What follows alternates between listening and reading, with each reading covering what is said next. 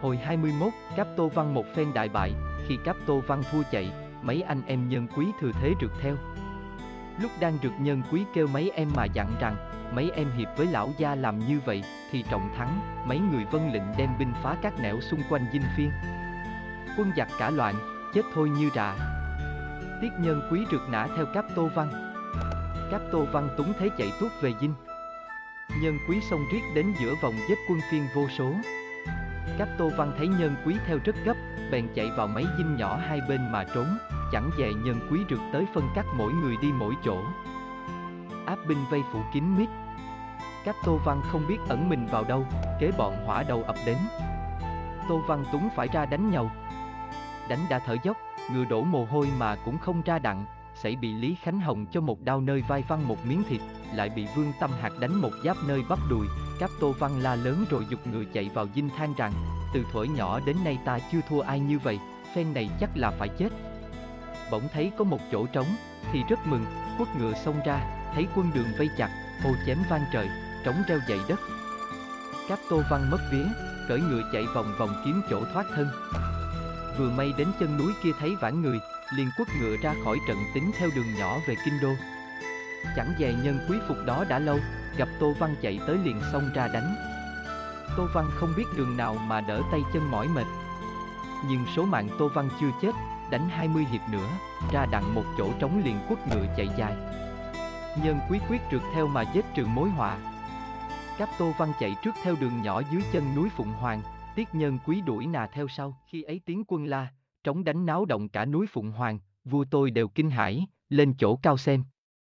Thái Tôn xem qua phía tây núi Phụng Hoàng, thấy một người chạy trước khôi giáp tan tành, sau có một người đuổi gấp, vua Thái Tôn xem rõ người chạy trước mặt xanh, râu đỏ, tướng theo sau mặt trắng liền kêu từ mậu công mà hỏi rằng, chẳng hay người mặt trắng rượt theo người mặt xanh là ai vậy, mậu công đáp, đó là hiền thần tiết nhân quý rượt cáp tô văn, Thái Tôn mừng rỡ dây lại kêu lớn rằng, tiểu vương huynh.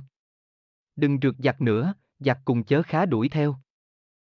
Mau trở lại đây ra mắt trẫm, Thái Tôn kêu luôn bốn tiếng mà nhân quý ở xa nên không nghe thấy, cứ việc rượt theo Tô Văn. Huất trì cung liền tâu rằng, xin bệ hạ cho tôi xuống đó kêu người mà hỏi cho tường gốc ngọn, kẻo quân sư nói không biết tiết nhân quý mà hiền thần là Hạ Tôn Hiến. Vậy chớ nay người mặc giáp trắng đó là ai? Mậu công đáp, người ấy là Hà Tôn Hiến đó thôi, Huất trì cung giận nói, để tôi xuống bắt lên coi là ai cho biết, Thái Tôn nói, Vương Huynh mau chóng kêu người đó ra mắt trẫm, kính Đức Vân lệnh lên ngựa chạy tuốt xuống núi đi ngã tắt trận đầu ngựa nhân quý. Xúc tới nắm đặng vạt giáp sau trì lại. Nhân quý cả kinh nhớ lời sĩ quý nói ngày trước thì càng sợ, lật đật cắt giáp bỏ chạy. Kính Đức té nhào xuống ngựa. Nhân quý chạy khỏi, quay ngựa trở về. Các Tô Văn dục ngựa chạy, ngó lại không thấy nhân quý theo nữa thì cả mừng, trở về kinh đô dưỡng binh, nói về kính đức bị té rồi lồng cồng đứng dậy, lên ngựa về núi Tâu rằng, hiền thần có rồi. Thái Tôn hỏi, Vương Huynh bắt không đặng sao nói có, kính đức Tâu, tuy không bắt dặn, song có miếng giáp này còn nửa bông mẫu đơn làm chứng, xin bệ hạ đòi trương hường dậy phải đem người mặc giáp đứt một miếng vạt sau mà đo. Như y thì là hiền thần. Trương Hường chối không đặng nữa, Thái Tôn nói, để đợi sĩ quý đến sẽ hay, nói về Trương Hường thấy binh phiên tan hết thì mừng rỡ, truyền lệnh cho ba quân đóng binh lại nghỉ, đợi tiết lễ trở về. Dây lâu tiết lễ về thưa rằng, lúc tôi đang rượt tô văn, không biết vì cớ gì mà nguyên soái đón đường bắt nắm đằng giáp phía sau. Tôi túng phải cắt ngang chạy miết, chắc sau người cũng tới hỏi, xin lão gia cứu mạng, sĩ quý nói, không hề chi, ngươi mau cởi giáp đó ra thì ta có thể cứu đặng ngươi, nhân quý lật đật cởi giáp giao cho sĩ quý. Sĩ quý lấy giáp của rể đưa lại.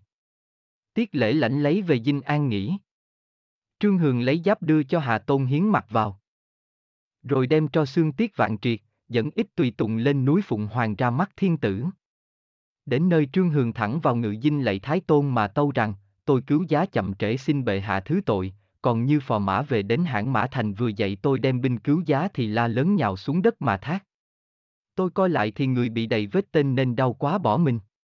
Vì gấp cứu giá nên tôi thiêu hài cốt phò mã chờ sau tâu bệ hạ rõ, Thái Tôn khóc trống than rằng, ta hãy hỏi ngươi việc này, vậy chớ người rượt cáp Tô Văn khi nãy có phải là hiền thần tiết nhân quý đó không? Người ấy đâu mau đem ra tức thì. Sĩ quý ngơ ngác thưa rằng, tôi có biết hiền thần nào đâu. Người rượt giặc khi nãy là rể tôi Hà Tôn Hiến đó, kính đức nổi giận nạt rằng, ngươi còn dám xảo ngữ. Ta cắt đặng khúc giáp chứng cớ phân minh. Ngươi nói rể ngươi thì đem nó đến đây. Ta xét không phải thì ngươi phải chết, Trương Hường ra ngoài kêu rễ Hà Tôn Hiến vào ngự dinh lạy chút rồi kính đức đem giáp lại so thì quả nhiên giấu mới cắt rành rành. Kính đức tức mình làm thinh, túng phải ghi công cho Hà Tôn Hiến. Sĩ quý lui ra kéo binh về hãng mã, ngày sau, Thái Tôn kéo đến Phụng Hoàng Thành. Thái Tôn về thành rồi, không thấy các lão thần thì khóc hoài. Quân sư và nguyên soái khuyên giải hết sức, ngày kia quân báo có lỗ quốc công chờ lệnh. Thái Tôn dạy cho vào. Trình Giảo Kim vào làm lễ rồi Thái Tôn cho ngồi hỏi rằng, Vương Huynh đi đường nào đến đặng đây, Giảo Kim Tâu, tôi đi đường bộ cùng hai lệnh lan nguyên soái trải bao nguy hiểm mấy tháng trời mới tới đây, Thái Tôn dạy đòi hai con huất trì ra mắt. Bửu Lâm và Bửu Khánh triều bái rồi ra mắt quân sư và soái phụ. Thái Tôn hỏi Giảo Kim rằng, chẳng hay Tần Vương Huynh bệnh thế nào, Giảo Kim Tâu, bệnh đại ca tôi càng ngày càng đắm, sớm tối chẳng còn, Thái Tôn thương xót thở vắng than dài. Giáo Kim ngó tứ phía chẳng thấy mấy vị lão thần thì hỏi rằng, chẳng hay đoàn, mã, lưu, ân và mấy vị công thần đi đâu, Thái Tôn vùng khóc qua rồi thuật chuyện lại. Giáo Kim cũng khóc mắng huất trì rằng, thằng mặt đen. Tội thiệt đáng thác. Tần ca ca làm nguyên soái trong đời chẳng mất một tên quân, nay người lãnh soái ấn ít lâu mà để cho các vị công thần bị hại cả. Ngươi tính sao thường mạng? Bằng không ta sẽ ra ngươi muôn mảnh, Thái Tôn nói, Trình Vương Huynh đừng nóng giận. Chẳng phải tại nguyên soái đâu, đó là mấy vị công thần số về trời vậy. Trình Vương Huynh mau hòa với nguyên soái huất trì Thái Tôn truyền dọn tiệc, chú tôi ăn uống, tiệc rồi, huất trì thuật các việc gặp ứng mộng hiền thần phá tù xa cứu mình cho tới khi cắt giáp cho giảo kim nghe, rồi nói rằng, thiệt việc này tôi tức quá. Xin ngài có kế chi tra dùm việc ấy cho Minh, giảo kim lắc đầu nói, từ tiên sanh là người thông hiểu âm dương, sao nguyên soái không hỏi thử, huất trì nói, tôi đã hỏi nhiều phen, song tôi tưởng quân sư có ăn hối lộ của Trương Hường nên không chịu nói thiệt, mậu công tức cười mà rằng, ấy thiệt là công của Hà Tôn Hiến, mà biểu nói của hiền thần tiết nhân quý sao đặng.